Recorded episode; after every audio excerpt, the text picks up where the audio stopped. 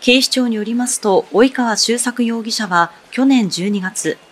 中野区のアパート駐車場に20代の女性を連れ込み、胸を触るなどのわいせつな行為をした上、女性のスマートフォンを奪った疑いが持たれています。及川容疑者と女性に面識はなく、及川容疑者は背後から近づき、女性の口を塞いで犯行に及び、通報を防ぐためにスマートフォンを奪ったとみられるということです。周辺の防犯カメラの捜査などで、及川容疑者の関与が浮上したということで、調べに対し、女性の胸を触りたかったから触っただけ、スマホは捨てたと容疑を認めているということです。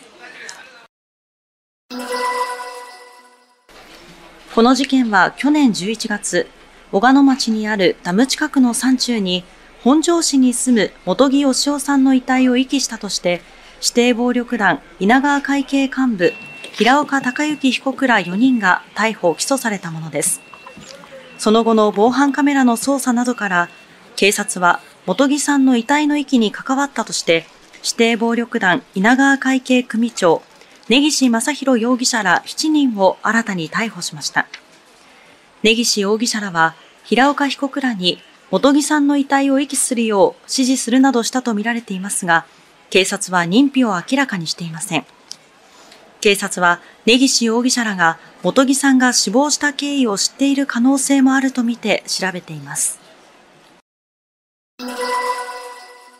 珠洲市の松陰小学校からお伝えします。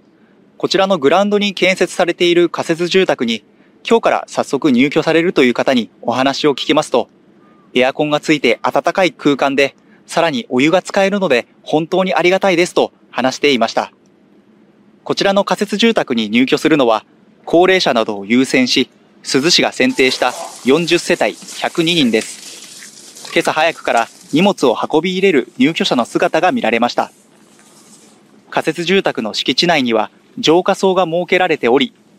トイレや浴室などで水が利用できるほか、飲み水としても使えます。また、冷蔵庫や洗濯機のほか、エアコンなどの暖房器具も備え付けられています。これ電気かな？あ、本当や。あ、これだよね。思ったより広いしよかったなと思って。どうですか？あったかいし、もう入っただけであったかいし。ね、今まで全然水とかも出ないから、うん、そその分お湯出るさかい、うん、あもちろんもちろん嬉しい。ここ珠洲市では仮設住宅への入居申し込みがおよそ1700件ありますが、着工されているのは市内で6カ所、456戸にとどまっています。市は敷地の確保を努めたいとしています。以上、中継でした。ご指摘の集会に伺い、推薦状を受け取ったのではないかと思いますが、推薦確認書については正直記憶になく確認できておりません。森山文部科学大臣は前回の衆議院選挙で、世界平和統一家庭連合、いわゆる統一協会の関連団体の集会に参加し、推薦状を受け取ったとされる報道をめぐり、2021年に集会に参加したことを認め、おととい、自民党に報告したことを明らかにしました。しかし、教団側からの推薦確認書については、正直記憶にないとし、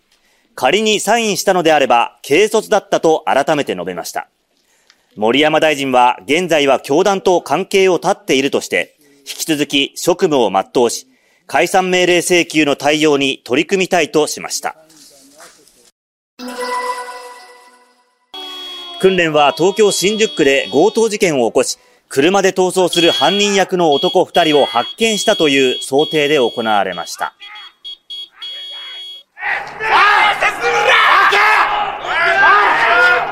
男らは警察車両に道路を塞がれると、拳銃や刃物を手に抵抗しましたが、